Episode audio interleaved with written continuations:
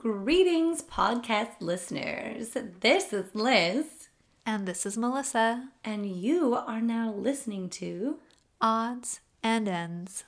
podcast. Boom.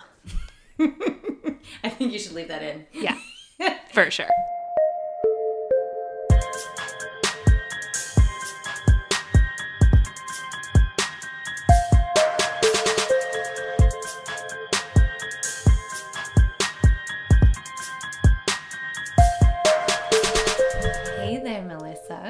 There, Liz. How's it going? Howdy. I meant to clear my throat before because of the allergies. Are you feeling them? Oh, God. so I listened back to last week's podcast. And of course, I listened back to it because I do the editing. And I had to cut out, I had to edit out so many sniffles. Oh dear. Yeah, because I'm just like sniffling away. And I was like, no one wants to hear that shit. Like, snip that out of there. Luckily, it was always when like no one else, like you weren't talking or anything. So I could just get rid of it. So sorry, everyone, if I sound like a gross, snotty mess, but It's that time of year. it's that time of year, especially in the Central Valley where we're just like in a bowl of dust and pollen. Mm-hmm. And yeah. I'm in Chowchilla, so you're getting all of this wind of all the farm dirt pollens. I'm doing hands now like monsters. I see you have it's hands. attacking. it's attacking my allergies. I just want to open the window. Darn it. yeah, it's pretty bad here right now. So yeah. Mm, but okay. other than allergies, how have you been? I'm feeling a little stressed, but I'm doing okay. I'm doing good. I'm taking a day off tomorrow. Maybe go paddleboarding. I actually I didn't point it out. I took a chunk out of my finger when I was cooking. I saw that. I was going to ask what happened. Yeah, so today I'm like finally being able to air it out so it's not bleeding everywhere, but I was it was a kitchenette incident.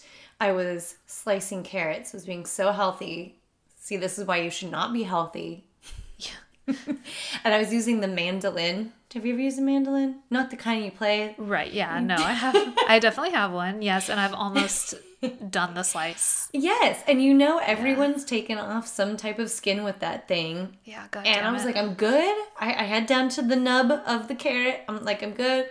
And then I hit it, and immediately I went, oh shit. And I just saw it like bleed. Because I've, remember I told you I blended this finger and it took stitches. yeah. So my hands have had some trouble in the kitchen. And uh, we used Wound Seal. Have you ever heard of that?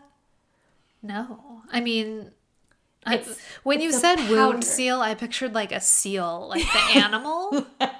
For some reason, so I got He's a little. like, conf- "Or- or it's gonna be okay. He's like patting you on the back with his flipper. I got confused for a moment.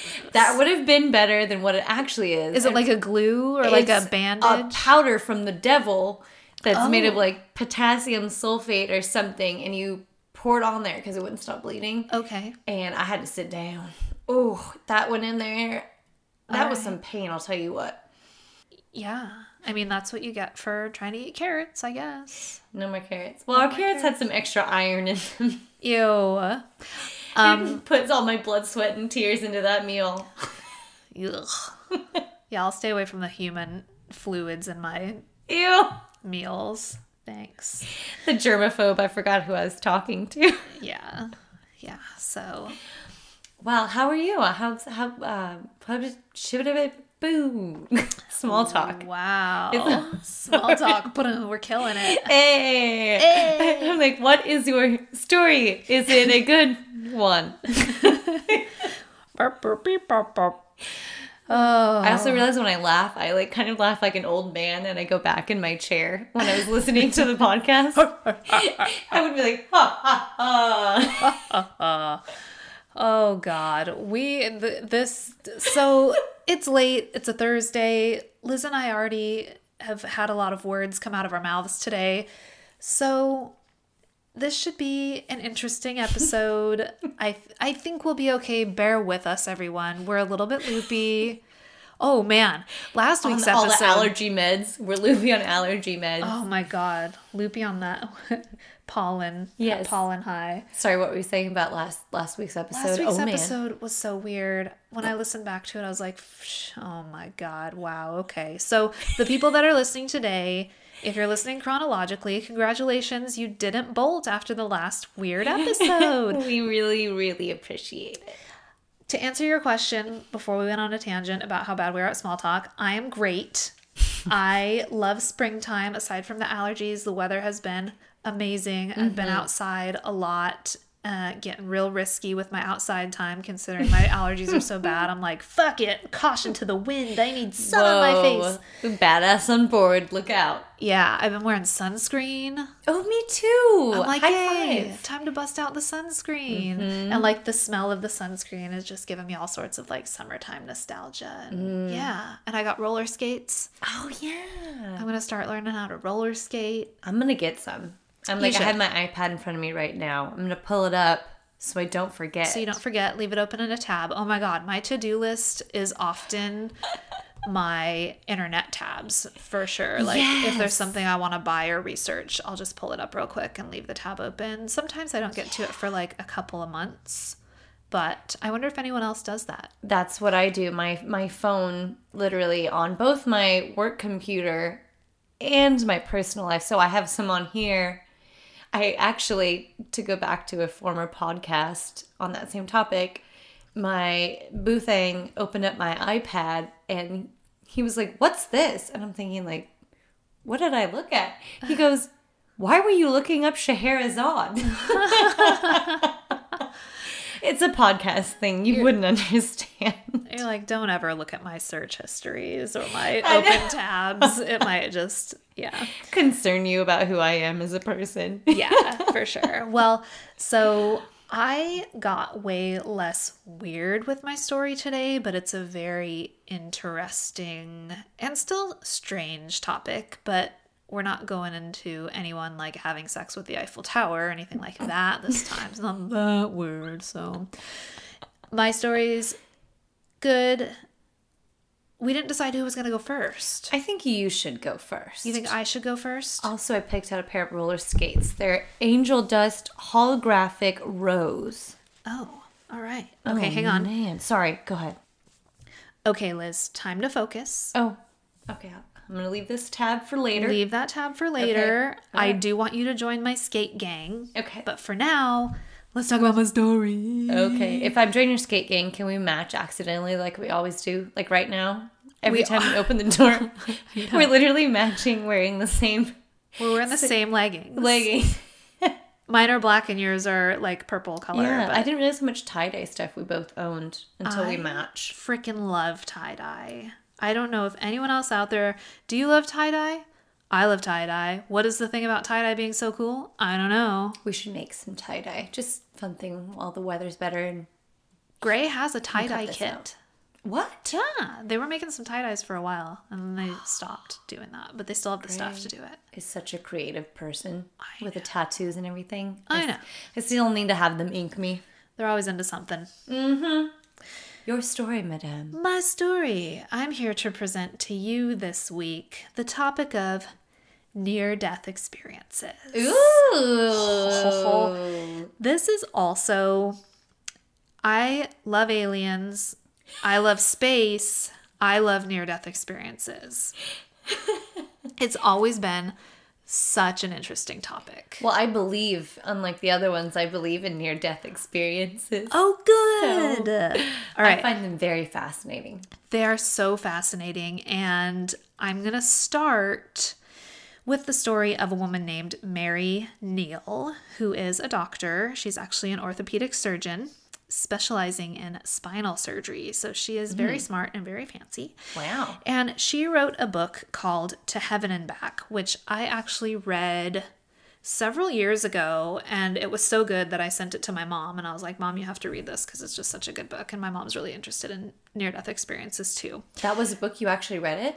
I did. Yeah. Wow. Um I've read a few books on on near death experiences, uh, but hers was really good. It was very yeah. Well, we'll see because I'm going to tell all about her story. So Tell me.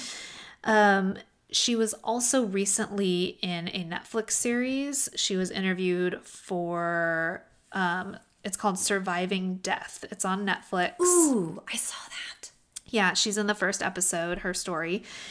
And uh, it's a really good series. I've only actually watched the first episode because that was about near death experiences. And then it starts going into stuff like other um, paranormal type of things, which I'm also very interested in, but I just haven't had time to watch any other episodes yet. But It's still called on Grey's Anatomy.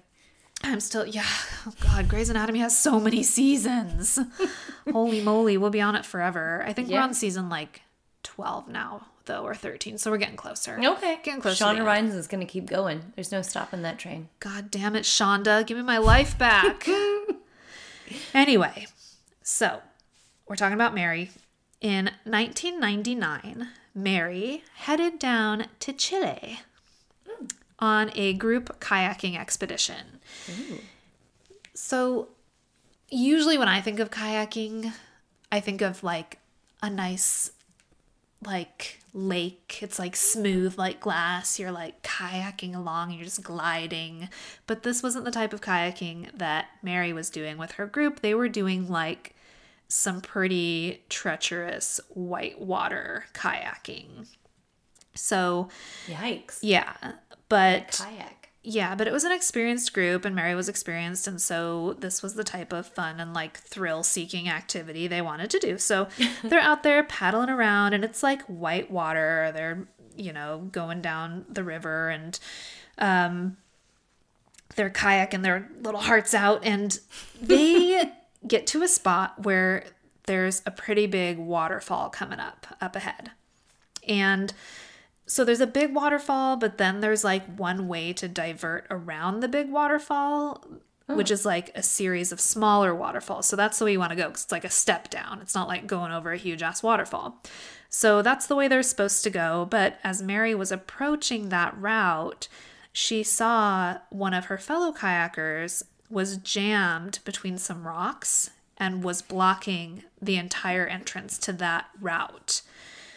And so, since there are no brakes on a kayak, in case you didn't know that, you can't just be like, "Er, Darn it. stop in here.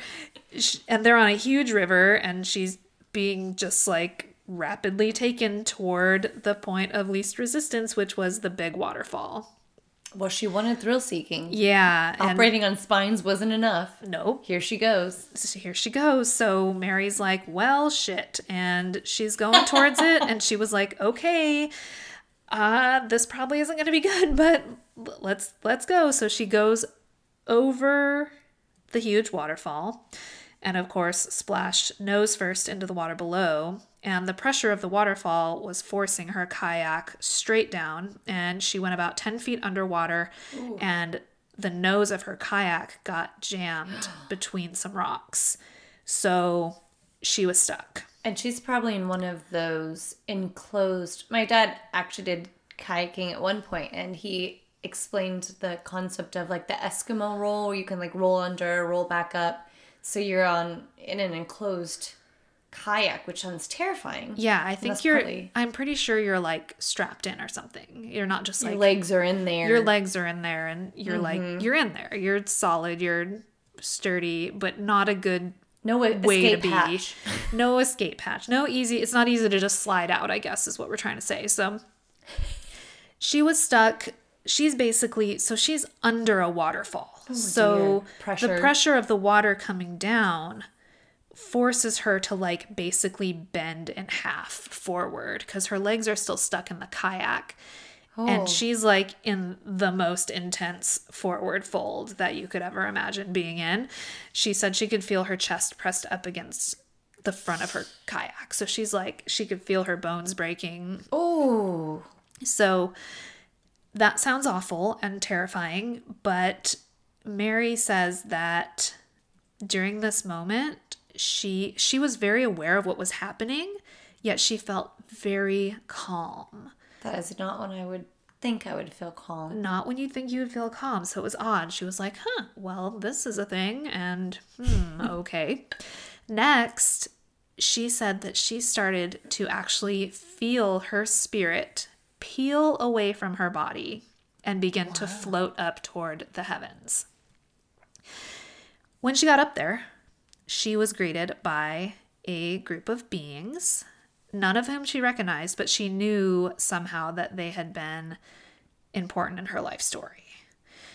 So these beings were so overjoyed to welcome her and greet her, and they began leading her down a pathway that was beautiful. She said it was covered with hundreds of thousands of flowers, which I guess that would be great as long as there's no allergies in heaven. to me, I'm like, beautiful, but oh my God, give me a tissue. But I'm so excited for heaven. All the things I'm allergic to here, I can enjoy there. I'm gonna play with golden retriever puppies and run through grasses and I know, I'm gonna mow the shrimp. lawn. Yeah, Eat mow- shrimp. drink all the dairy products. Oh, you do have so many allergies. You're allergic to everything. Jesus. One of So my talents. it's one of your hidden talents. so there was thousands of flowers. She said the scenery was exploding with every color of the universe. So this just sounds like amazing. It's probably pretty hard to explain. It just seems like it's more than your human brain could probably take in and process. Um, she also said that there was an absolute shift in time and dimension, that she experienced all of eternity in every second, and every second expanded into all of eternity. Hmm. So the pathway that she was on led to a large dome structure, and Mary said she had an overwhelming sense of being home. And at the same time, though, she said that she could still look back at the water and see that she was still submerged. Hmm. Yeah, so she could just like peek back and be like, oh shit, I'm still down there underwater. Somebody give me a hand. So let's travel back down to the earthly realm for a moment.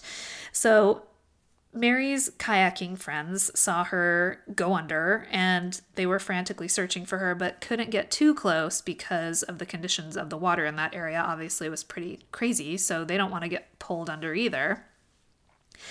And they just couldn't get to her. And after about 15 minutes, they had given up on the idea that they were going to be able to rescue her mm-hmm. and were thinking of it more of like a recovery mission at that point.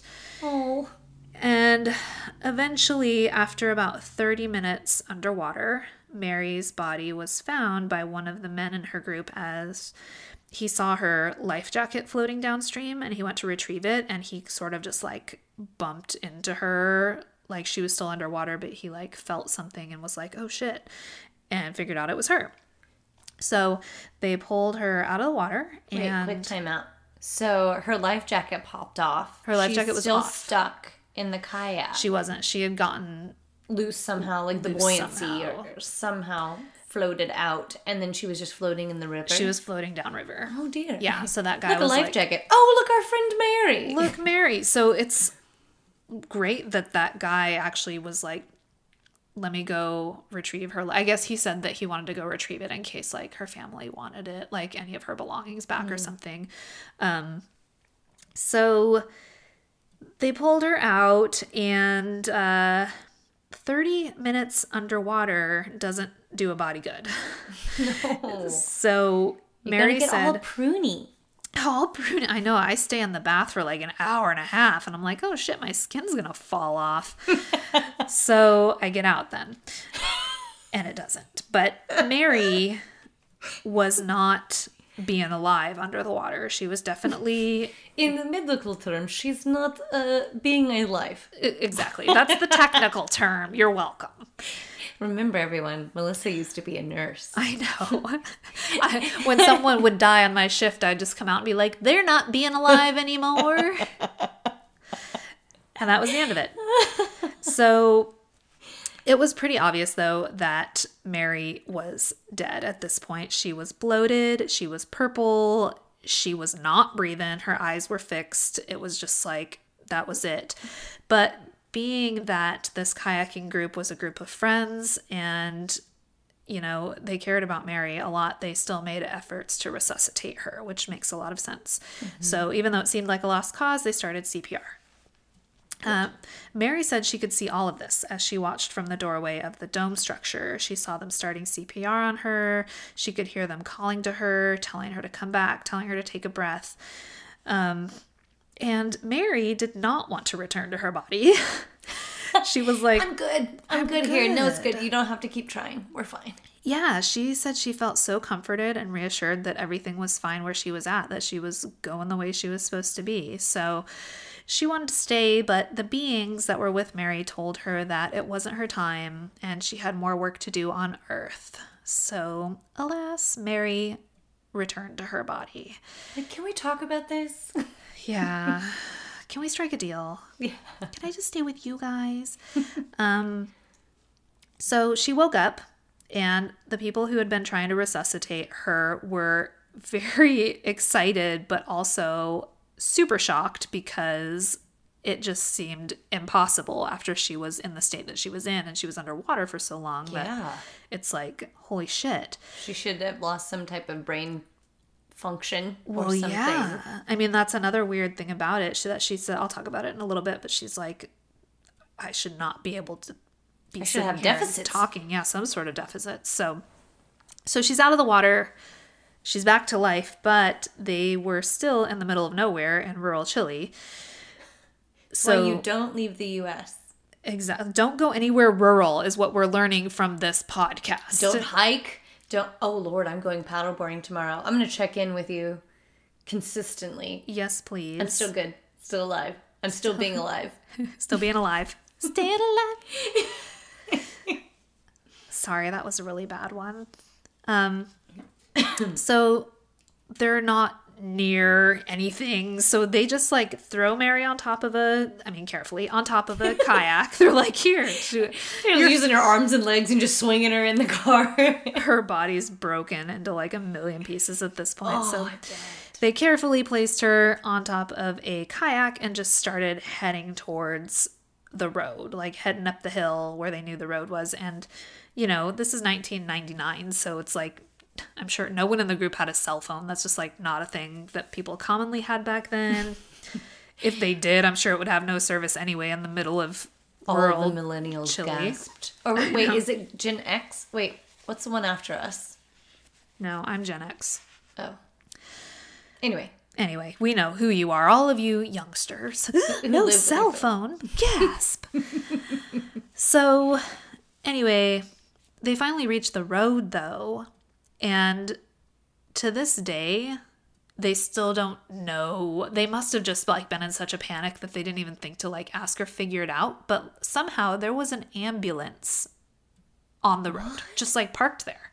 What? And they were like, holy shit, our friend just fucking drowned. And like, they're like, okay, cool. And they took her to the hospital. oh, So, very weird circumstance. It's like, she's like, it's like somebody sent that there for me. oh my You know, it's very weird. all the being said, you still have work to do. the Exactly. ambulance. They're like, here's an ambulance. What was did the ambulance driver say why they that's too much detail, but were they just like, yeah, we were going to a call or we were just having lunch or I don't. Well, like I said, nobody in that moment thought to ask. Yeah. Because they're panicked about their friend, and it just they Hey. yeah. Hey, why are you guys out here? they just didn't think to By ask. the way, if you have some some time, So that's still unknown. I don't know. Maybe they were parked having lunch, canoodling. having lunch, canoodling. They could be canoodling. If the ambulance is rocking, don't come a knocking. So you were an EMT also at one point. I was. yeah. My uh, my ambulance was never a rockin' though. it sure wasn't. So Mary's family was contacted and told that she would likely not survive the night. Oh. But she did, obviously. Uh, with several broken bones and torn ligaments, though, and she required multiple surgeries to repair all of that damage. And she was in the hospital for more than a month and had to go many, had to go, had to undergo many months, had to go many months of rehab.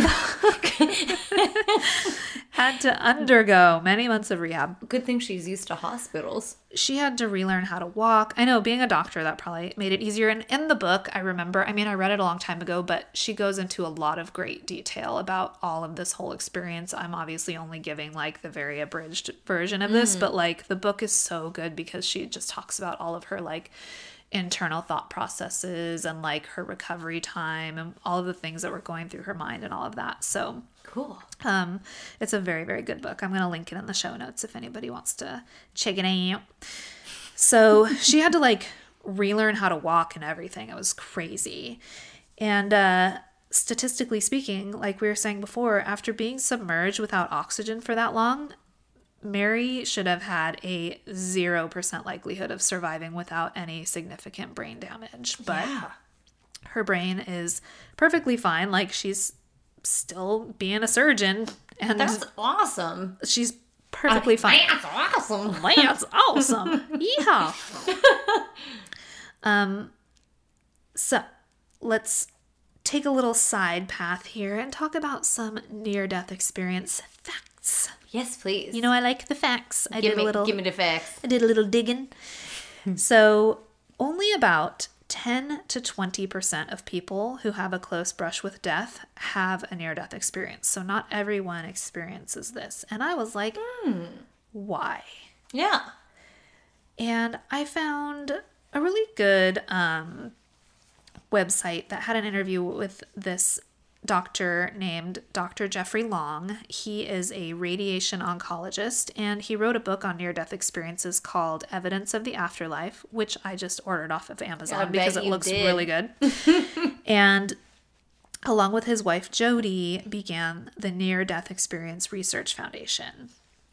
And Why? I don't know why. I he must have had maybe he had an experience. It didn't say on this website. I'm just like that's very specific. It is. I'm sure Like, what are you trying to solve? he must have had an experience, or he works in oncology and maybe his patients have had experiences. I don't know.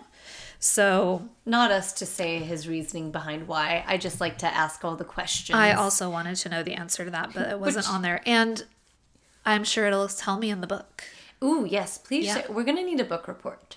Uh, I will. Maybe I'll do another episode on this specific Fantastic. book. We'll see if it if it uh, warrants its own episode. Ooh. So Stay tuned. stay tuned. Uh, Dr. Long did an interview with guideposts.org and he answered the question of why only a relatively small percentage of people have a near death experience.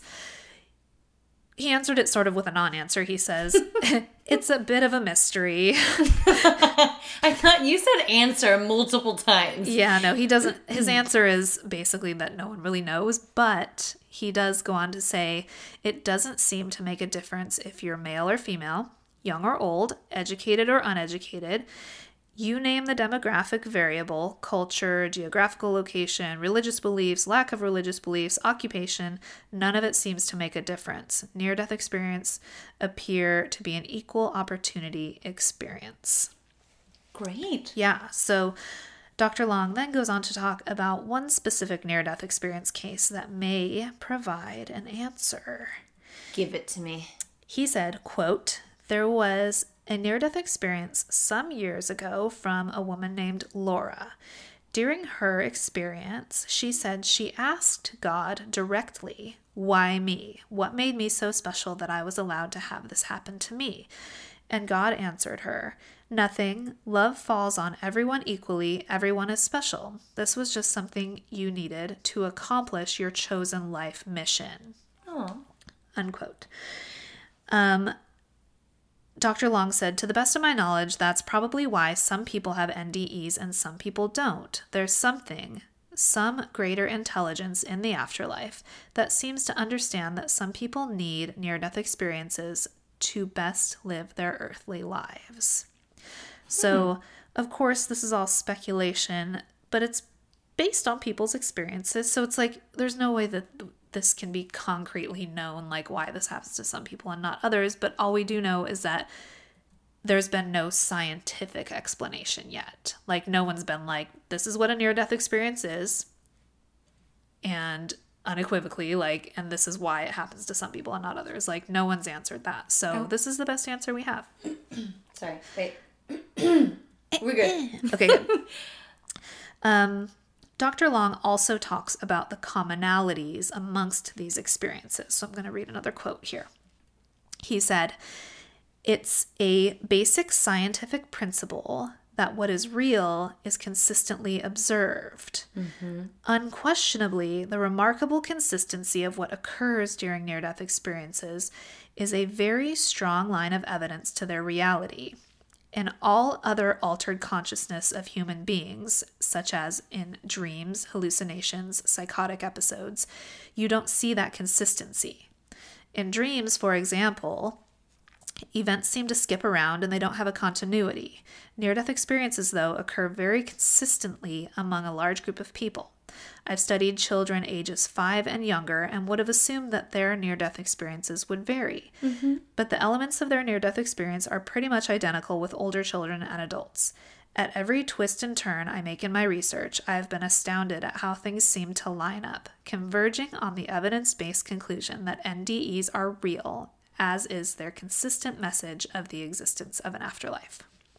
That is so interesting. I think like what he's saying about it being measurable, observable, we know that science, but when we talk about faith and paranormal and aliens and things, it's hard to measure it, but he can measure their experiences and what it entails maybe. and- And I've always thought that was interesting too where and they they've tried to link that to a scientific explanation where it's like, oh, well, it's just when the Brain. brain is dying, the, these chemicals are being released and all of this stuff, but that's actually proven to be false. That Really? Yeah, so that's not a thing.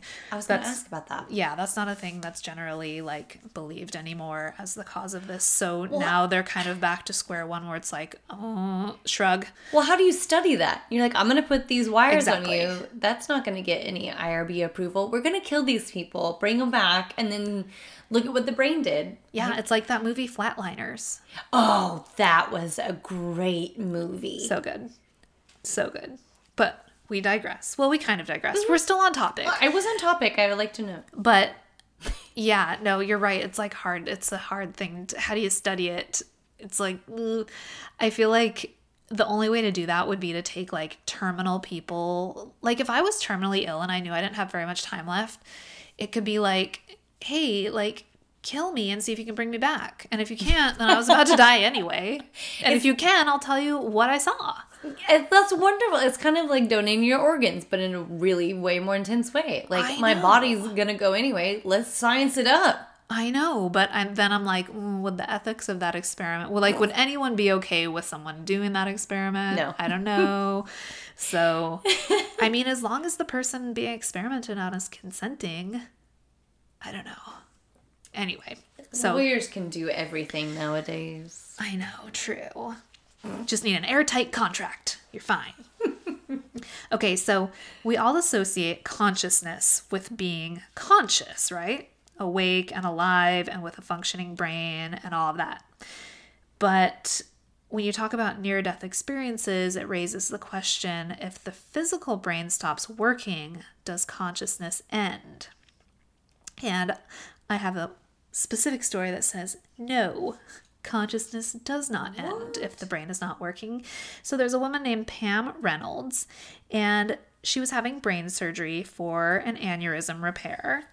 And during the surgery, she was hooked up to an EEG monitor. So it's basically a machine that monitors your brain activity. Mm-hmm.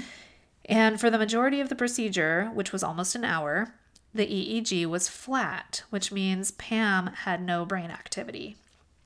Yet, despite being under anesthesia and having her eyes taped shut and having no brain activity, Pam remembers being in the room, but not in her body.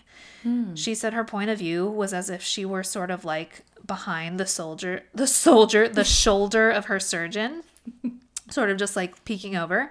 And she could see everything and hear everything. And she later talked to her surgeon and described in great detail to him elements of the surgery and the tools they were using and everything and there's no way she could have known any of that and he was just like holy shit like how'd you know all that so Like, good thing we didn't do that thing where we draw the funny mustache on you. I know. if it's anything like Grey's Anatomy, they were talking about like their sex life or whatever if they're working on the patient. Um, so this leads us back to the question how can someone be conscious when they are unconscious? I was waiting for you to answer. Oh, I'm sorry. You don't I have an was like, answer. is this hypothetical? That was a trick question. That You're was- not supposed to have the answer. oh, Um, I was waiting. I mean, if you do have the answer, you would be. That, I- well, that I- would be I- the answer. I mean, I I feel like I believe in in God, um, but that's just where I'm coming from. I find this really interesting It's 'cause so there's, interesting. There's so many things we don't know or even understand about Yeah. ourselves. Oh, the complexity of God and the complexity of creations. We're not going to understand all of it. it's it's beyond our our capacity right now to understand. Yes, I think it sure. would be really cool to see your own surgery. How neat Yeah. would that be? I know. Be like, you did such a good job doing CPR on me. I just want to give you a gold star. You did great sawing my skull open. that was awesome. Thank you. Oh, oh, you could see your own brain. yeah, that would be cool. Oh, that would be so cool. If I ever have brain surgery, You're just gonna be hoping for a near come for like, an out come of on body. near death. I want to see that brain. Yeah. so, one more story that is kind of similar. Um, it's about an elderly woman who remained anonymous, but she uh, suffered a cardiac arrest while in the hospital. She said one minute she was just laying in her hospital bed, no big deal, and the next moment she was floating above her own body. Whoa. So she watched as hospital staff rushed in to try and revive her, starting CPR and doing all of the things. And she saw her doctor walk into the room, and upon doing so, he dropped his pen, which rolled over to the window right by where she was floating around. And she watched him walk over, pick up the pen, and place it in his pocket. Eventually, the woman was revived, obviously. And later, when she met with her doctor, she told him about what had happened, how she left her body. Whoa. And he was like, uh, you were probably just hallucinating. And then she told him about what she'd seen and described him dropping and retrieving his pen. And he was shocked because not only was the woman unconscious at the time, but plot twist, she's also blind. Yeah. What? I know. So, like, not only. Was she like, oh, damn, is that what I look like? I need some eye cream. I know, seriously. oh God, I didn't even think about that. Like, who that? Yeah, oh no- wait, that's me. That's me. Has she? That's me. I'm dead. oh my gosh, that's so crazy. I know, crazy. So, all of this is very fascinating, right? And uh, after reading some of these stories, it's like, wow, I want to know what you think. maybe dying isn't so scary. Oh, I'll tell you what I think. Oh, oh, Lord, okay. I have all sorts of things I think. Oh no, she's fixing her shirt. She's she's fixing she's fixing to tell us. I'm fixing to tell you. Well, let me tell you about this first. So, there's a flip side to near death experiences. Not everyone who has experienced one has had a good experience. Well, that's because some people are shitty. This phenomenon is called a distressing near death experience, So be a D D what was a the DNDE. Yeah, there you go. So, distressing near death experiences, we're just going to call them DNDEs. How about that? Thanks. They occur under the same wide range of circumstances and feature most of the same ele- ele- elephants. Now there's elephants. That is fucking whack, dude. oh my god, I love elephants. That would be amazing. Elephant's like, hey, welcome to heaven. You want a peanut? Anybody want a peanut? I'd be like, yay. Oh, I get to hang out with elephants and they're not gonna step on It's me. called an EE or an E in DE. Elephant near death experience. Oh, goodness gracious. I love animals. I would love to see an elephant, but that's not what I meant to say. Oh, oh, we're goodness having fun. gracious. Okay. So, anyway, that's me rewinding and starting over. So, DNDEs occur under the same wide range of circumstances and feature most of the same elements as pleasant. I've got the giggles. God damn it. Try not to look at you. Oh shit. Bring it back. Bring it back. Bring this, it back. This as our therapist, as our therapist say, oh, a palate cleanser. This limoncello Lacroix very well may be my very favorite. Shout out to Megan McCready who told me to get the limoncello. Megan, you were so right. I Thank you. still I the Raz Cran is still like in mm. a smidge above, but this is still really good. Oh, this is my second favorite. I would say this is now my first, and that one's maybe like right underneath. So like a solid second. But anyway. Solid second. Okay, for everyone. Palate cleanser. LaCroix, Palate cleanser. Okay, so these are the same but different. What differs is the emotional tone, which ranges from fear through terror to, in some cases, guilt or despair. Hmm. The reports typically lack two elements common in pleasant NDEs a positive emotional tone and loss of the fear of death. So there are actually three different types of distressing NDEs inverse, void, and hellish. Ooh. So I'm just going to briefly touch on each of these. If you want to know more details about these specific types of DNDEs, um, I'll link the article in the show notes. It's a it's a really long article, so it's but it's interesting. So well, go you know my check that uh, yeah, we're gonna check it out. yeah, check it out. So the inverse NDE features usually reported in other NDEs as pleasurable are perceived as hostile or threatening. For example, a woman in childbirth felt her spirit separate from her body and fly into space at tremendous speed, then saw a small ball of light rushing toward her. It became bigger and bigger as it came toward me, she said. I realized that we were on a collision course and it terrified me. I saw the blinding white light come right to me and engulf me. So, her white light was cray.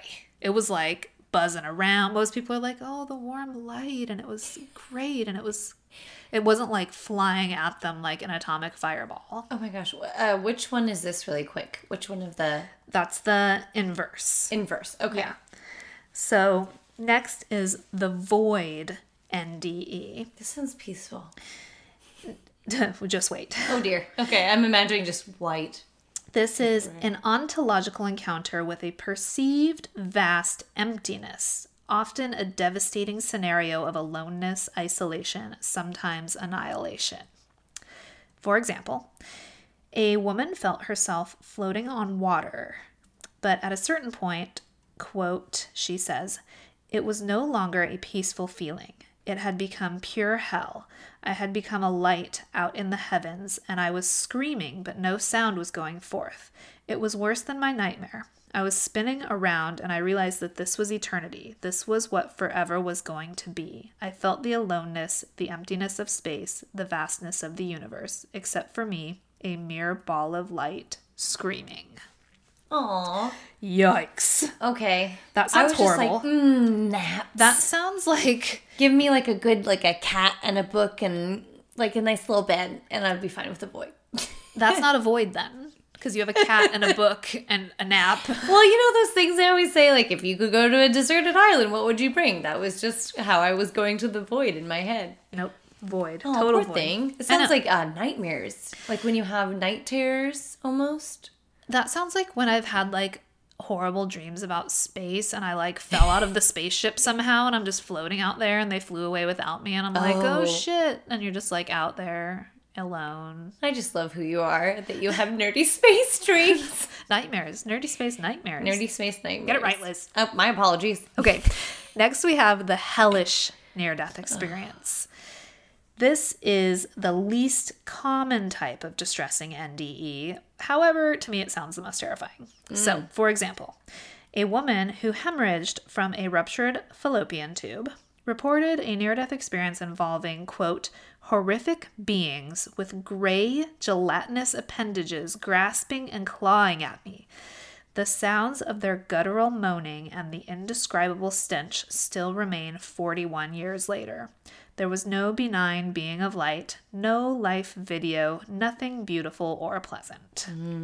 Well, that's what hell is. Yikes. Just be a little hot. Yeah, so go read this article because it's really interesting um, because it seems like these aren't just happening. I mean, these aren't terrible people that these are happening to. So it's like, it's not like it's Jeffrey Dahmer having a hellish NDE. It's like these are regular people. So it's it's hard to explain that side of it. I mean, any of this is hard to explain, but it's hard to explain why some people don't have a great experience and others do. So Yeah, because he said he didn't see any commonalities across gender, race. yeah location. ethnicity location yeah all of the things it was like everyone's having sort of the same experiences so yeah um I would like to know on the ones that see God if it's like the same. So, say if in a different religion, is it the God that you've been worshiping? Is it like a similar figure? i think across like different cultures that type of that part of the experience has been different Okay. yeah so i want to go back to mary neal for a second Okay. the lady who we talked about at the beginning Yes. So her near death experience was obviously life changing in many good ways, but also there was one aspect of the experience that haunted her for years. During her near death experience, Mary was told about the impending death of her son, Willie, hmm. who was nine years old at the time.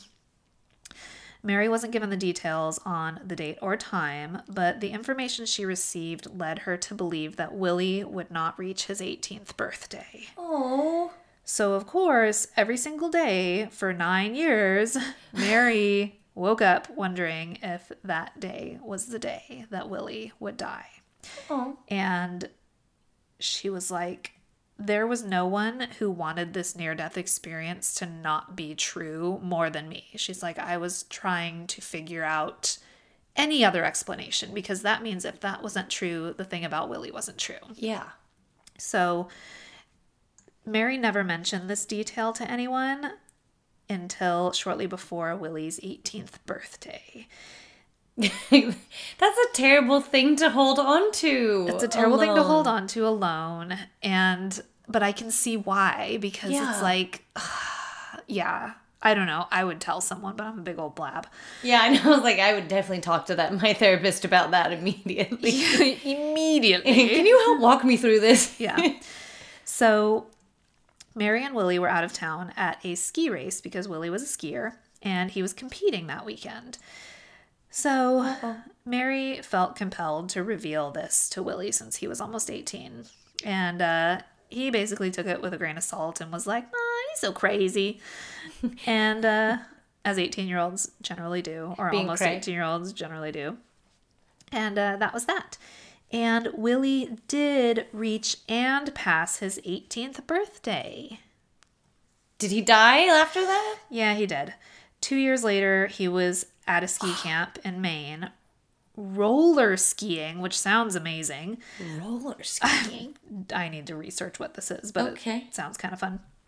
um, with a friend, and uh, they were on the side of the road roller skiing, and oh. a car hit Willie and killed him instantly. Oh. Yeah. So. Mary take this. Well, she said that she definitely has a new outlook on death since her near death experience, but it still doesn't protect her from grief. And she said that even though she knows now that death is just a physical loss and that she will see Willie again someday, she does miss him terribly and feels immense sadness over his death, of course. So, um, so, final question if consciousness is not solely dependent on the brain, then what happens to consciousness after we die? I guess that's the question of the hour. Indubitably. Uh, so, Pin all a titter. Is that the word? a Twitter? A, t- A titter? A titter? Never mind. I want to know what you think. Okay, well, I think that for one, there's a lot that we don't know, like you said. Um, while I am not, I don't consider myself a religious person, but I do consider myself a spiritual person. And I do very much believe that there could very well be a creator. Um, I find that highly likely. It's very, knowing what I know about space, the universe, mm-hmm.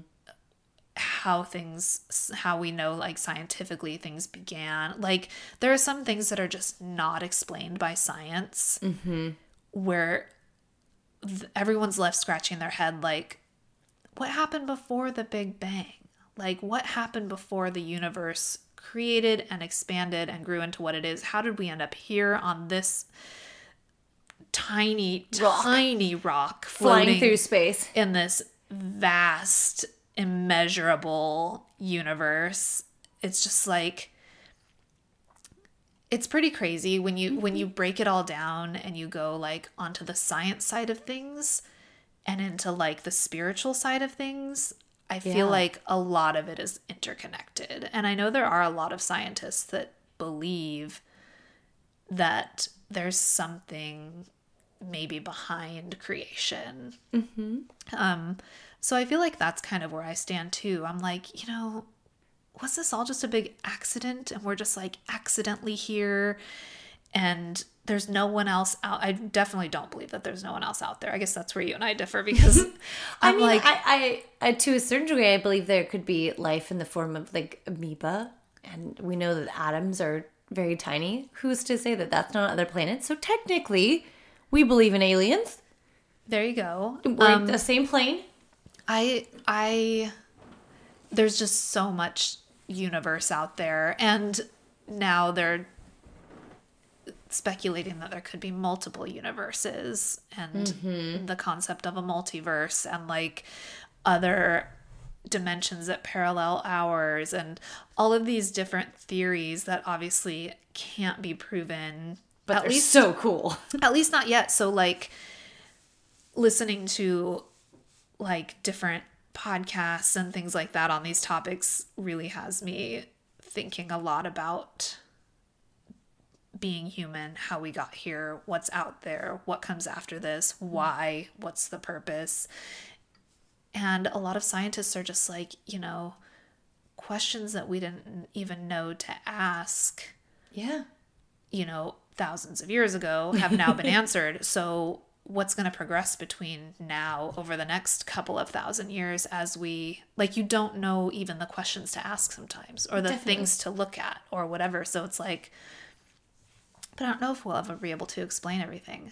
I don't think so. And I definitely think you touch on something important that science and spirituality are not mutually exclusive. You know, they definitely are interconnected. Absolutely. Yeah. And I think the big question is with all that information, you can either feel really overwhelmed. How do you move forward? And I think that is a question. How do you move forward? Knowing that information, how do you take that in? Yeah. Yeah. I think for me, it's like I try and live my life as a good person.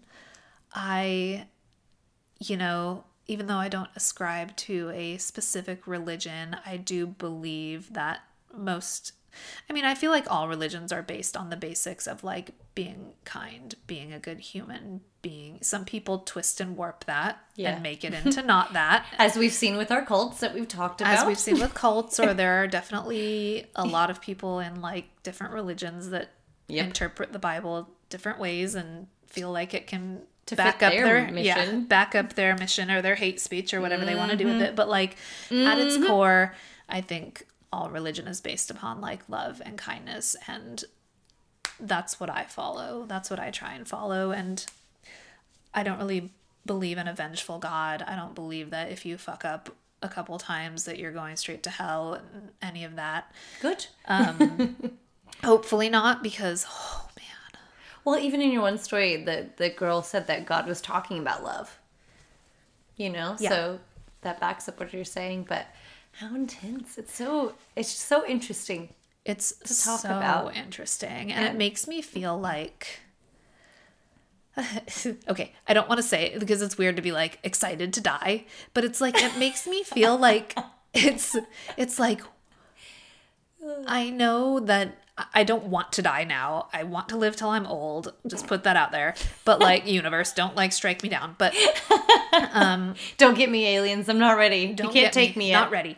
Um, but I it makes me wonder. Like, okay, like what's gonna happen? Like it's a cliffhanger. I'm like, when I go out, I'll finally get to see. Like Mm-hmm. you finally get to know, mm-hmm. and that's kind of exciting. As long as I'm old and ready. You're old and ready. I'm not old and ready yet. I I'm old, like- but I'm not ready. I was contemplating even like sharing this, but you have free permission to to edit it out. okay, go for it. I ever since I was really small, and this is really weird because Megan and I bonded, and I know this is like information about her, but we bonded over this like common thing that happened to us. And when I was young, I would have these moments where it was almost like I was kind of not really connected to my body. And it felt like everything around me was fake. It's a fake world. This isn't real. You're not actually connected to this and it sounds cool but it was actually really scary because you'd have to wait for that moment where it's like almost like like uh jump rope where you're like i'm gonna hop back in. And it was almost this moment like i have no control over any of this. It's this really weird out of body feeling. And i still honestly if i'm I think about it as an adult i get them but i'm much quicker like to have my coping skills to get through it. Like okay cool. Like we know what's happening. You're still here.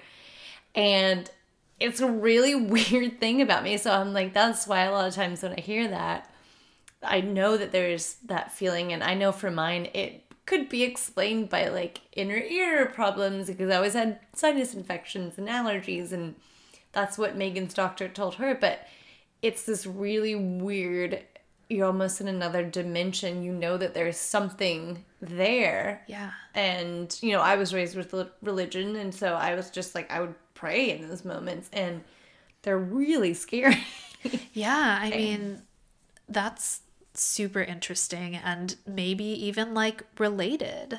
You know, oh, there's so many things that happen to us even while we're alive. Like people who have sleep paralysis or have like astral projected. Oh, I need to do like a whole episode on sleep paralysis. Okay. I was like i'll share my experience then because i was going through i was ill and i couldn't take my usual antidepressant which you're not supposed to stop immediately. And during that withdrawal process i had i experienced sleep paralysis and people aren't joking around like I've talked to people that have had sleep paralysis feel like they've looked the devil in the eye that shit's real i was like you need to do a whole podcast on that Yeah, well, I did Let's one for some more. I did one for Strangish where I interviewed people who actually have sleep paralysis, but Ooh. um, one of the people I interviewed during that one um, said that there were times when she actually like left her body. She would wake up and she would be laying next to herself in bed or floating above herself. And there are definitely people who have astral projected, like they have left their body, gone somewhere else, seen things Cool. come back. And it's been cheap travel i'm in yeah, it's been actually studied, and there's been studies on astral projection that are very interesting. So I'll definitely go into that in another I'm episode. So excited. But it's there's so many inexplicable things that don't line up with consciousness being held only inside of our brains. So to me, it's like there's so many common experiences where people quote unquote leave their bodies. That so neat. it's some it can't just be tied to our bodies. It Something can't. weird. Something another something weird about our bodies. Another- I love it. I love that story. It's so good. Yay. I know we talked a lot. that was I a can long one. pretty- No, you don't have to keep yours short. You know what? If people are tired of hearing us, they can just push pause. They can go true. like And come back. they can go eat a meal or go for a walk and then come back and be like, mm. I'm going to pick back up on this awesome podcast Wonderful. episode. This is a good time to pause if you need to. Yeah. Pause. Pause. Then come back. And then come back. Absolutely. Always come back is, to us. This is worth it. Because you want to hear Liz's story. This is actually I'm like extra trigger warning. Remember that thing you were talking about last time about people having weird sexual fetishes? Well, I went really weird sexual fetish girl. Oh, Liz, I promised people that this episode was going to be less weird. Well, your girl found this, and I just, I couldn't. I had to talk to you about it. So I'm ready to hear. I hope you haven't eaten recently, because this one's pretty gnarly. Oh, great. Um, it's, it's really interesting because it's almost like the murder that wasn't. Oh, Okay, so okay. this is all hypothetical. Lay it on. me. Okay. Hypothetical in a way. Okay, I'm just going to tell you. Have you ever heard? No, no. I know I want to do this. Hold on. Rewind. Oh, wait. She's thinking hard. Give a moment to pause. Okay. So, there's a fella named Gilberto uh, uh, Valle. I'm terrible with names. His name's Gilberto. Gil- Gilberto. Okay. We're both having to struggle. Uh, Okay, so Gilberto was born in Queens, New York in 1984. And his parents separated when he was young. Mom was kind of the softer, loving type. Dad was a little bit more strict. He attended a Catholic high school, graduated from the University of Maryland in 2006, majoring in psychology. He meets his wife Kathleen on OkCupid. Mm, getting connected through Yeah. the dating apps. Woo woo. Uh, in 2010 in Washington, in Spokane. Spokane. Holler back to Melissa's peeps in Washington. I know. I actually have a friend who lives in Spokane. Perfect. Hello Shout to out. you. Hello, Hello. to you. Hello, April in Spokane. She's probably not listening. She should now. We gave her a shout out. Uh, so Gilberto and Kathleen have a daughter in 2012. Sounds like an okay dude so far. Pretty normal. I have a feeling this is going to change, though. I just. Yeah, Gilberto has a fetish, Okay. a cannibalism fetish. Ah, shit. I was like, okay, fetishes. fetishes are fine. Do you? We're gonna talk about if they're okay. Okay. I mean, as long as you're not hurting people. Uh, okay, so Fetishes this are is- great, That's so- where we're gonna talk about kind of the boundary, and I, I like that we both kind of picked stories to ponder over. So I'm Yeah. gonna give you some facts, and I- I don't really know where I stand, so I want to kind of talk it through. So let's let's let's dive back in. Okay. So he has been talking about others with similar proclivities about torturing and murdering his wife, as well as murdering and cannibalizing more than a hundred women. When asked why he started doing this, Gilberto explains The baby was sleeping, mom was sleeping, there was nothing to do. In his words, he was playing a game. Okay, so he didn't actually do any of that. He's just making up stories on his Mm-hmm. chat room Which, okay. with other like Right cannibal that's- people. Yes. So right now, like it sounds right, like BDSM, like tying people up, like people have fantasies online, yada yada. Playing a game, Sure. Whatever they do online. I've never been on a forum such as this, but I knew things were happening. Cannibalism is a okay. All right. Okay. Just keep going. Okay, I'm just trying That's to what I'm like. Okay, trying to digest this. yes. No pun intended. Okay. Okay. So. Uh, I'm a vegan, so this is well. tough. Oh, this is really no. This is gonna get all right. Well, I'm about to quote. So he liked to use, uh, or, or rather, he liked to uh, talk to other users with his handle mhal52. So mhal52 on websites such as Dark Fetish Net, where people, in his words, explore deviant fantasies. Okay. In one conversation with another user called Ali Sher, uh, Sher Khan, uh-huh. so Gilberto as Imhal52 says, No, I'm just talking fantasy. No matter what I say, it's make believe. And the other user, Alisher Khan, said, You are wasting your time, buddy. I am for real, not fantasy. So Imhal52 says, I'm just afraid of getting caught. If I were guaranteed to get away with it, I would do it. Alisher Khan said, Are you sure? He says, Definitely. There's also a really important part to know about the um, role he played in the community, and that is that he is a police officer. Oh. oh man. Okay. All right. So in I'm my mind, I'm like, uh, someone in the position of authority. Oh boy. okay. So the chat starts to get real. This And didn't come up on his like psychological eval when he got hired, I guess. That's what I'm saying. But if you have a fantasy such as this, maybe you can hide it. Maybe it doesn't. Maybe deviancies don't really show up until you blatantly asked it. Like, for example, my dad, and, and, and this is just like from someone else saying it. So he said when he was taking the psych eval to get into law enforcement, one of the questions were was, "Do you ever think about your mother sexually?" oh. Your dad this is from your dad. Yes. Okay. So I mean, they ask questions, but I mean, what are you gonna say? No, my dad says he wrote. Well, not now, but thanks. That leaves it open to So interpretation. You could just be like, no, like what? Okay, yeah, no, I don't. yeah. So uh, who knows how you can skirt around? So basically, not only is he talking about these women, uh, it starts to just get real. Let me just, I just have to read it. So Okay, go. They start discussing lists to gather materials for kidnapping. So in other words, like he would talk with another user and he would say, "Car, have it," and he would write, "Plastic tarp, something to put in the truck to collect DNA." Like thinking through the details of this. He oh, speaks of putting the victim in the oven whole. He speaks about putting a pulley in the garage. And he speaks about plans to meet with other users to actually go through with this.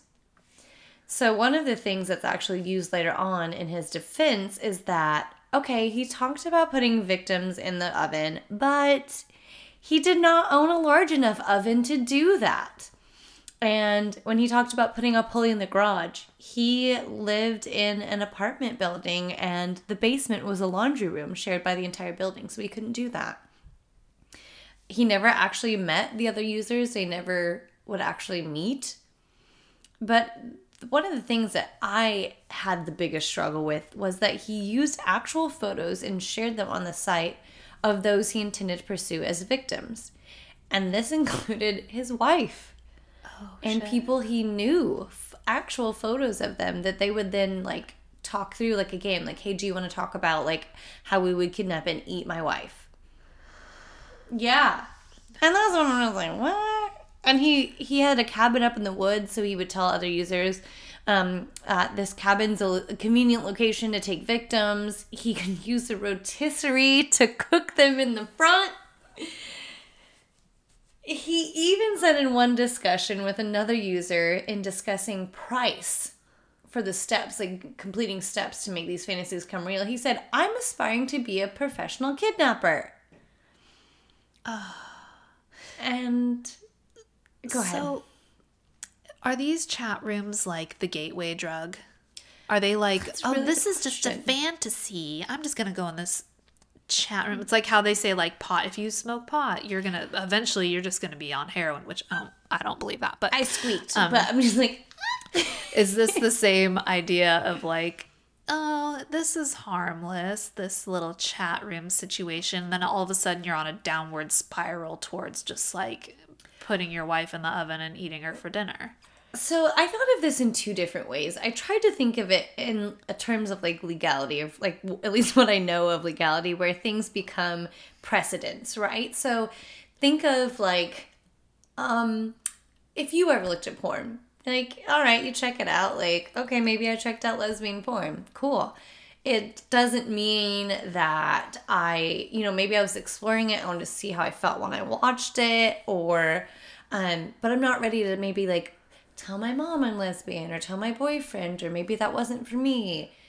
Okay, that's more understandable. But then you skip over to, I think this is in the same camp as like creepers looking at pictures of little kids sexually. Right. Like you're gonna get, you know, they even find it. You don't have to take action. Just looking at the photos is illegal.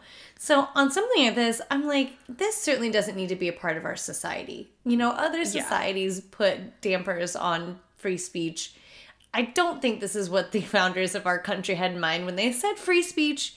Especially getting to the point where he put together a cookbook called "Abducting and Cooking Kimberly: A Blueprint."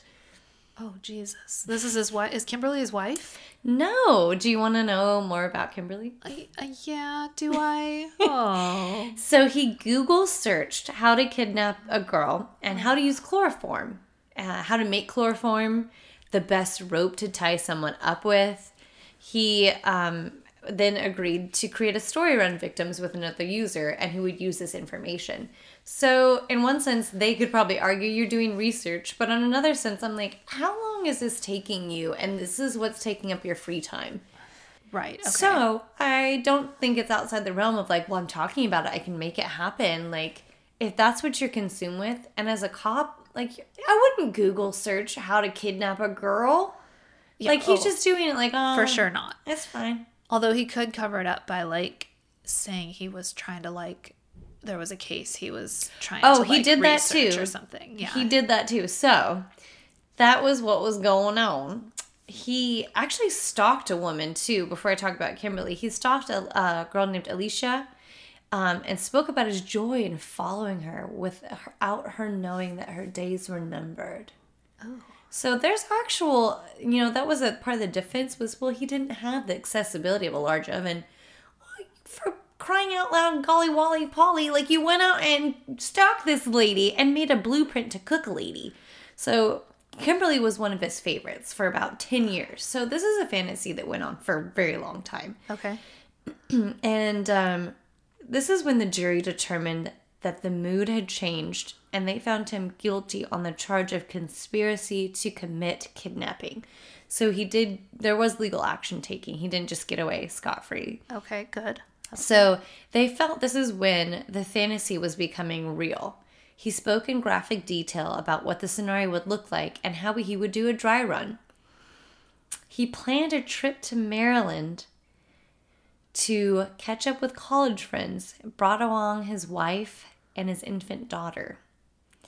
And at the same time, you can see in a discussion with this other user named Moody Blues um, about seeing Kimberly on Sunday, and his mouth would be watering while he looked at the background information about her.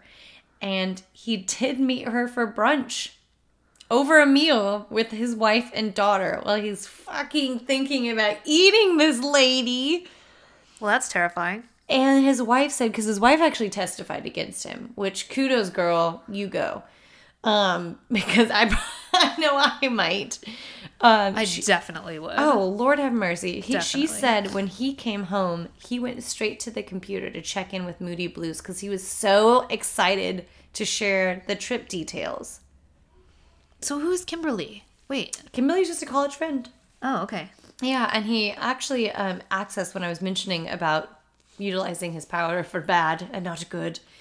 He accessed a database that was they were supposed to use only in law enforcement. Um, in July on July twenty first, twenty eleven, he also looked up another friend, looked up their addresses, um, last names, information, and so this was actually on two dates, July twentieth and July twenty first of 2011 and then the conspiracy to kidnap and eat Kimberly began in January of 2012. So I mean, he's looking up evidence because he's not using ah, the automatic light went dark. Oh no. Gray's home. They must have. They must have accidentally. Damn it, Gray, off. don't you know we're talking about scary things? We're still recording. We're talking about cannibalism. Hold on. so on the site, he never gave addresses or last names that he looked up.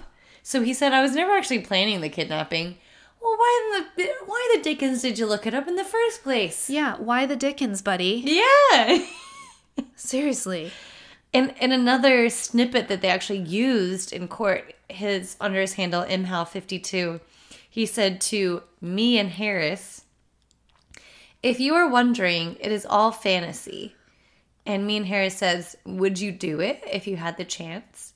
And he says, "I don't think so." And then he says, "Well, the cannibalism really fascinates me."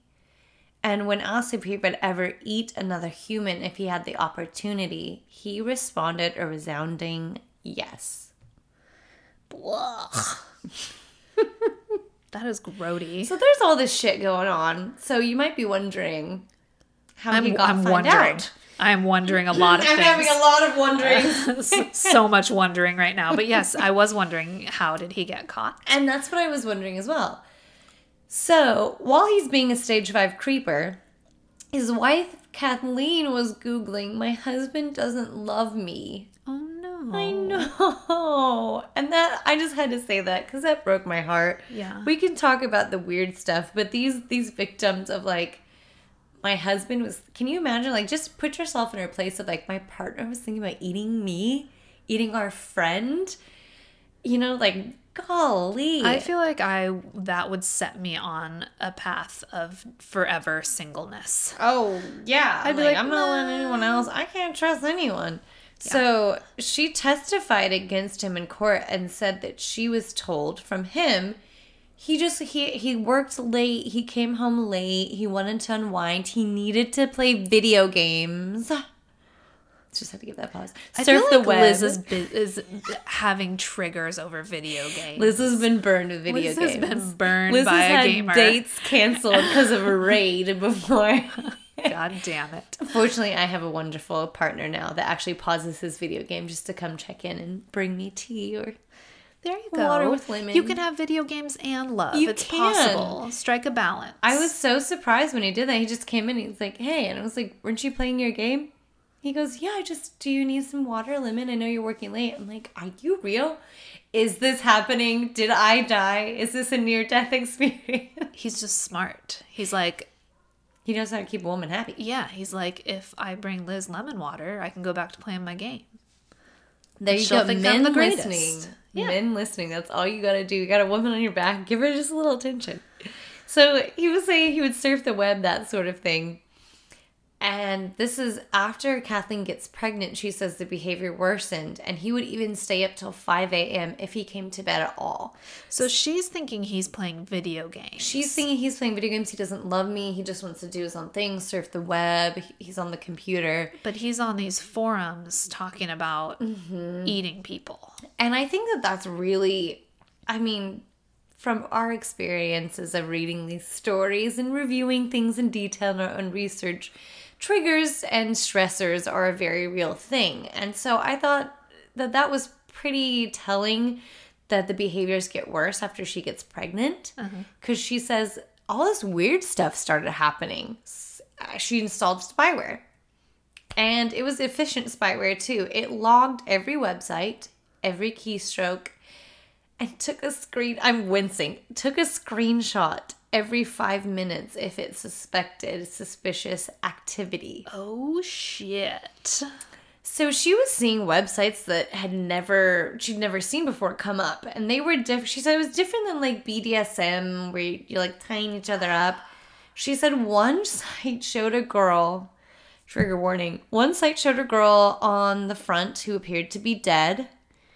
And she logs into his email address, the one he used for these sites, and she because she saw it being used on all the sites, and finds pictures of people they they both knew with descriptions of each of them.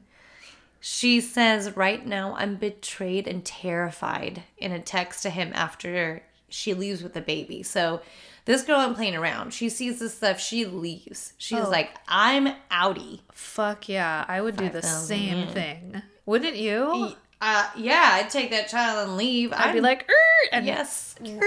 Just I tell everyone, I'm like, he's talking about eating me. If I go missing, if he asks you for over for dinner and I go missing, don't go. so she texts him um, after she lives with the baby and she says, I, I need the truth about everything. And then she asks a really scary question that I thought was really smart of her. Did you ever put the baby or my picture up on the sites? Oh my god. Isn't that a terrible thing to have to ask your husband? Oh goodness. He says absolutely not. But that's a lie.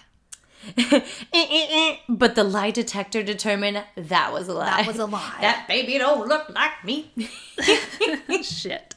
I'm getting all fired up. So, in an email from him to another user regarding a 4th of July menu, it included a photo of her, and she's described as picture number six Kathleen, 26 years old, 5'7, 150 to 160, married, and has a baby daughter.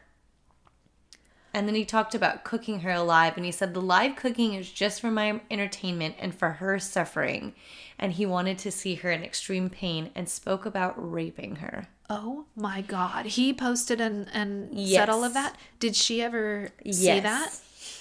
Did she see that because of like I- court and they fa- dug it up or she saw it on the spyware thing? Or do you I know don't that? know. I because when she was responding to him, it was right after she initially like saw stuff coming up, and so when she saw this stuff, I'm sure that it was brought up, maybe in court, maybe when she started looking through it more. But I'm like, that's not. That's intense. That's not just like, oh, that thought leaves my head, because This um, isn't just a regular curiosity or like or a fetish like fetishes are fine. Looking at porn feet. great like whatever yeah feet foot fetish d- bdsm whatever you want to do like as long as you have a consensual partner and someone who Eh, enjoys the things like that Eh, I don't know how I feel. yeah i mean it may not be your cup of tea all. Yeah. Yeah, it's not your cup of tea, I'm but- to say I haven't looked at it. I've looked at it, and it's one of those things where I'm just like, right. Is this gonna positively impact my connection with my partner? And if it is, and it releases something in you that you feel brings a healthy sex life, yeah. I mean that kind of stuff it can be very healthy with two people that are into it. Um i personally am not but it's fine. Like i can respect that different people have different sexual interests but this there's a line and it has been crossed I'm just like, that's not something. like very crossed. I'm just like, even if someone said in jest, like, haha, I'm gonna rape my wife, you're like, no, that's not okay, and you're gonna bring attention to that. Not okay. That's Definitely when not. oh, I was like, I hate this man. Yeah. So especially because he was a little shit about it. He goes, "What lucky coincidence! I shut down all my fetish site accounts the night before. I was gonna do it the night before you installed the spyware, and I, I did it the day you you installed the spyware. I was shutting it all down because he said in one interview." He said I'd shut it down because it would start to affect if it ever started to affect my family. Well, it's gonna affect your family, mofo. Like he he was telling his uh, pal Moody Blues in England in 2012, exactly two days before his wife leaves. He says he closed out his dark fetish net account because he rationalized there was less likely of a chance of getting caught if he shut down like one or two of his sites. So he's likely telling his chat buddy the truth because in one part of the interview he says he was a good father, a good husband, and he did well at work, so his fetish didn't affect his family life in other ways. Well, you're contradicting yourself because your wife, you're not spending time with your wife. She's asking to spend time with you. It's not like she's just asleep. And you're going on here and talking about raping her. That's going to have an effect on your family, bud. If Yeah. she's, if she's Googling, my husband doesn't love me, there's obviously other instances during the day where he's not paying attention. If you put your energy and attention, Lord have mercy, I'm on I'm on a soapbox, but if you put your attention and energy into loving your wife rather than exploring this nasty ass shit, I'm just saying, mic Just drop. I'm, I'm- not gonna drop your mic. I'm not going to argue with you on that. And I feel like even calling this a fetish is a stretch. I, I would not consider Mm-hmm. cannibalism a fetish at all. I would consider it a um, psychological abnormality. That's a good way of putting it. Yeah. Definitely, and uh, yeah, an illness like Yeah. like we consider pedophilia, right? I think this Exactly. is definitely in Yeah. the same camp. So you wouldn't call pedophilia a fetish.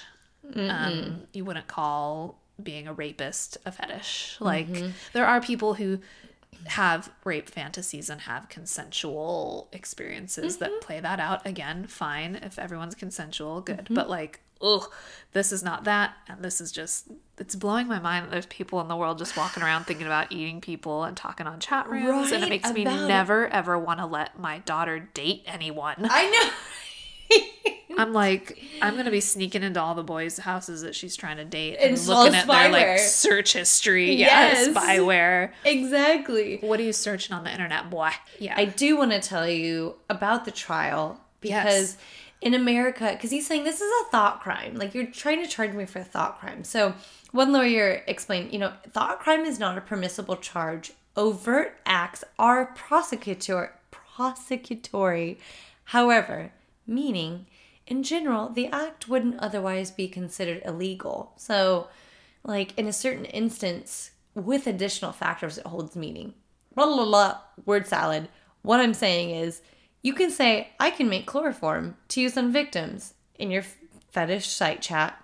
But then Googling how to make chloroform or looking up victims' addresses using the law enforcement database, that's where they went in and arrested and charged him on two counts conspiracy, uh, kidnapping conspiracy. So he faced life in prison for that. Uh-huh.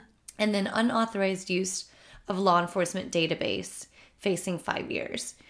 Actually, they brought in a forensic pathologist, which you'll find interesting. His name's Dr. Park Dietz, which I just think is a funky, cool name. Deets. Dr. Park Dietz. He's going to give us all the deets. Apparently, you can name your child Park now.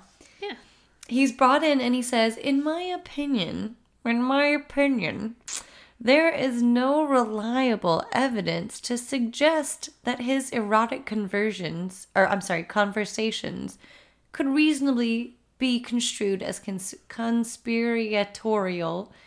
conspiratorial plans. I saved the big words for nine o'clock p.m. Yeah. he construed as conspiratorial plans rather than conversations that were an end in themselves. However, he was not brought to the stand. They assumed he wouldn't do well under cross examination, primarily because he has also written that sexually violent intentions may seek out law enforcement positions because their ability to easily access prey. But then he calls it a coping mechanism in the case of Gilberto. This fetish is a coping mechanism. So anyone that's like, oh, maybe coping, eh. who would prescribe this in a treatment program? This is what one person said. I'm like, good point. They could have the potential to excite those urges. So I'm getting nerdy. I'm yep. getting into brains here. But this is a quote Reward circuitry is activated in the brain. And once you reach a certain, my stomach's growling. I hope it doesn't get picked up. Sorry. a certain threshold it became a habitual it becomes a habitual pattern mm-hmm. the pathways to the prefrontal cortex that's responsible for judgment and reasoning shut down combination of elevated pleasurable stimuli in the brain with poor judgment so basically you're excited with poor judgment it's like a drug right boom it's like they can test this in animals too like in like in lab rats mice where it's like you're given a stimulus, you get a reward from that. You crave mm-hmm, the stimulus mm-hmm, more. Mm-hmm. And it's like, this is what's happening with this guy. It's like you dip in a toe and then mm-hmm. the whole foot goes in and then the whole leg. All of a sudden you're like swimming around and you're like about to kill your wife and eat her. oh, I know. And and the thing is is it's not a singular event. So I'm to I'm just to tell you what happened in the trial.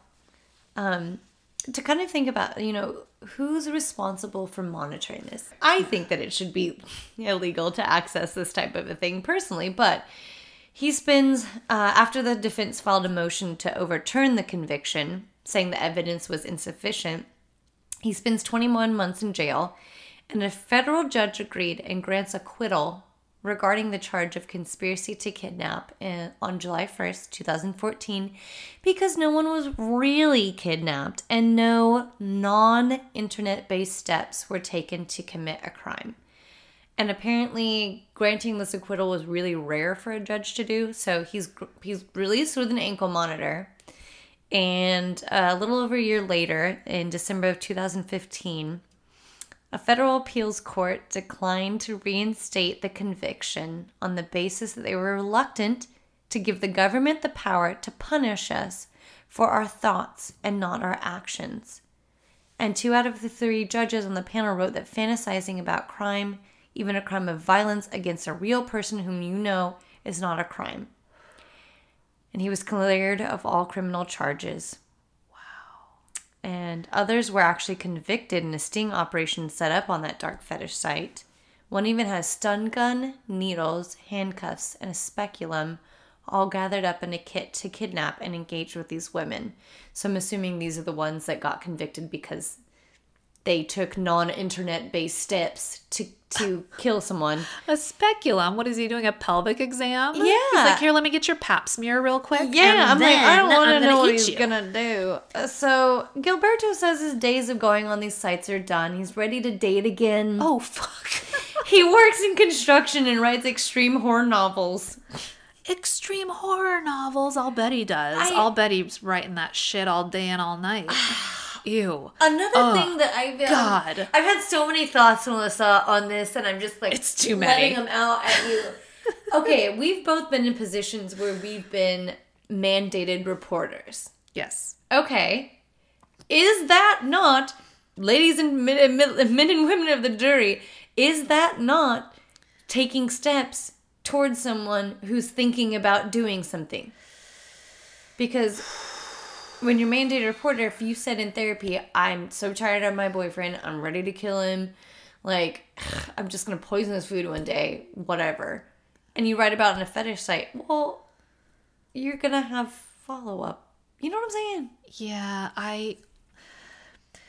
This. Oh, You want to allow thoughts, you want to allow the freedom where we've been talking about the healthy side.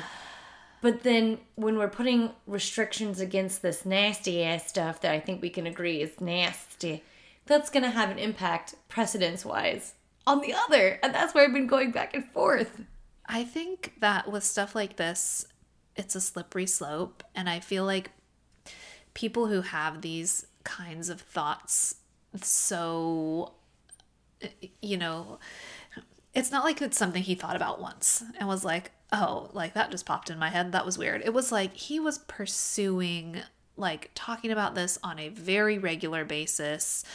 And it seems like it became sort of an obsession. So that to me, like, mm-hmm, mm-hmm. I know it's like hard to prove that he would have actually gone through with it just based on because like you said Yeah. there was nothing outside of the realm of just talking about it that had been done yet And that's where but the it's almost came like from. when you go to like get a restraining order against someone and Yeah. they're like oh, Yeah. oh have they ever punched you in the face and you're like no and they're like well we'll wait till that happens then and then come back and it's like I like thought about stalking law too, where it's like you have to wait for something to actually happen before the person which is so terrible. Yeah. I totally thought about stalking law, and I thought it was interesting you said, like, you know, pretty regular intervals because at one point, I got real nerdy. I pulled out a dictionary.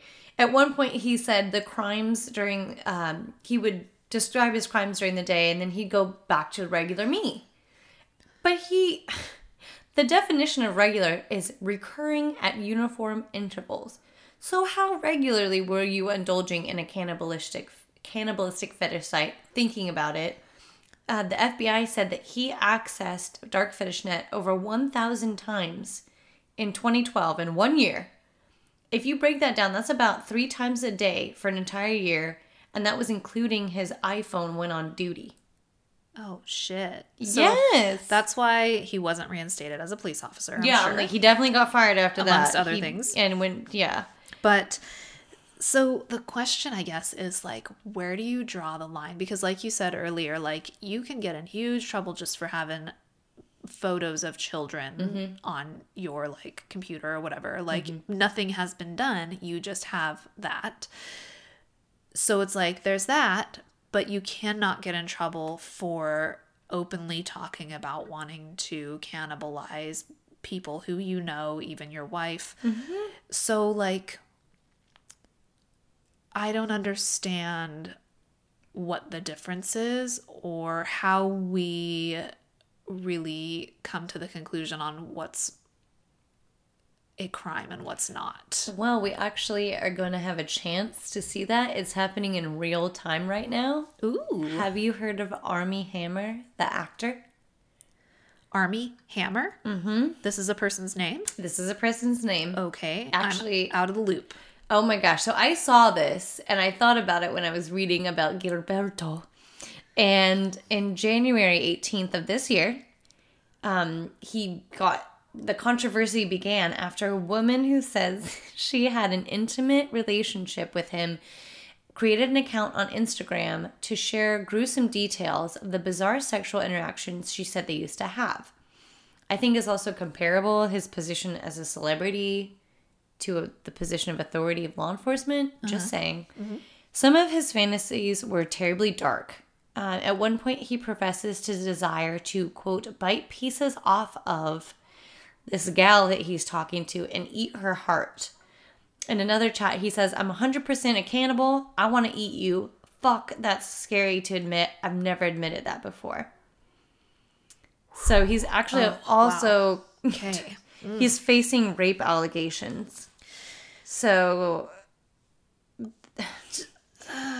it took action, like you're saying. It, it's gonna lead into you thinking about something enough. I think about like when I put this is gonna dumb it down, but like if I really want to buy something and I'm thinking about it and I'm thinking about it and I put it in my cart and I keep looking at it and I look at the pictures, I like print it out, I'm thinking about it. Chances are I'll probably buy it Yeah.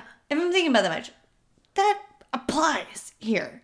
So, damn it, Gray, turn my lights off again. It's So- like I really want a cookie right now. I want a cookie. I want a cookie. I want a cookie. And you just you're craving that goddamn cookie. you have all the can't- ingredients in your kitchen for to make cookies. you can't stop thinking about it. Yeah, You're just like, I gotta have it. And eventually you're gonna make and eat the goddamn cookies. Well, there's actually an NYC. At least I do. I know, right? Now cookie sounds good. Mm. There's uh, an NYC based professional dominatrix that explains the fetish by saying cannibalism fetishes have nothing to do with actually eating another person. It's predicated on a certain amount of fantasy, and there are different elements to toy around with. Bitch, cannibalism is eating another person. Yes. So what are you? What? What? What? What? What? What? what? Is that I said that?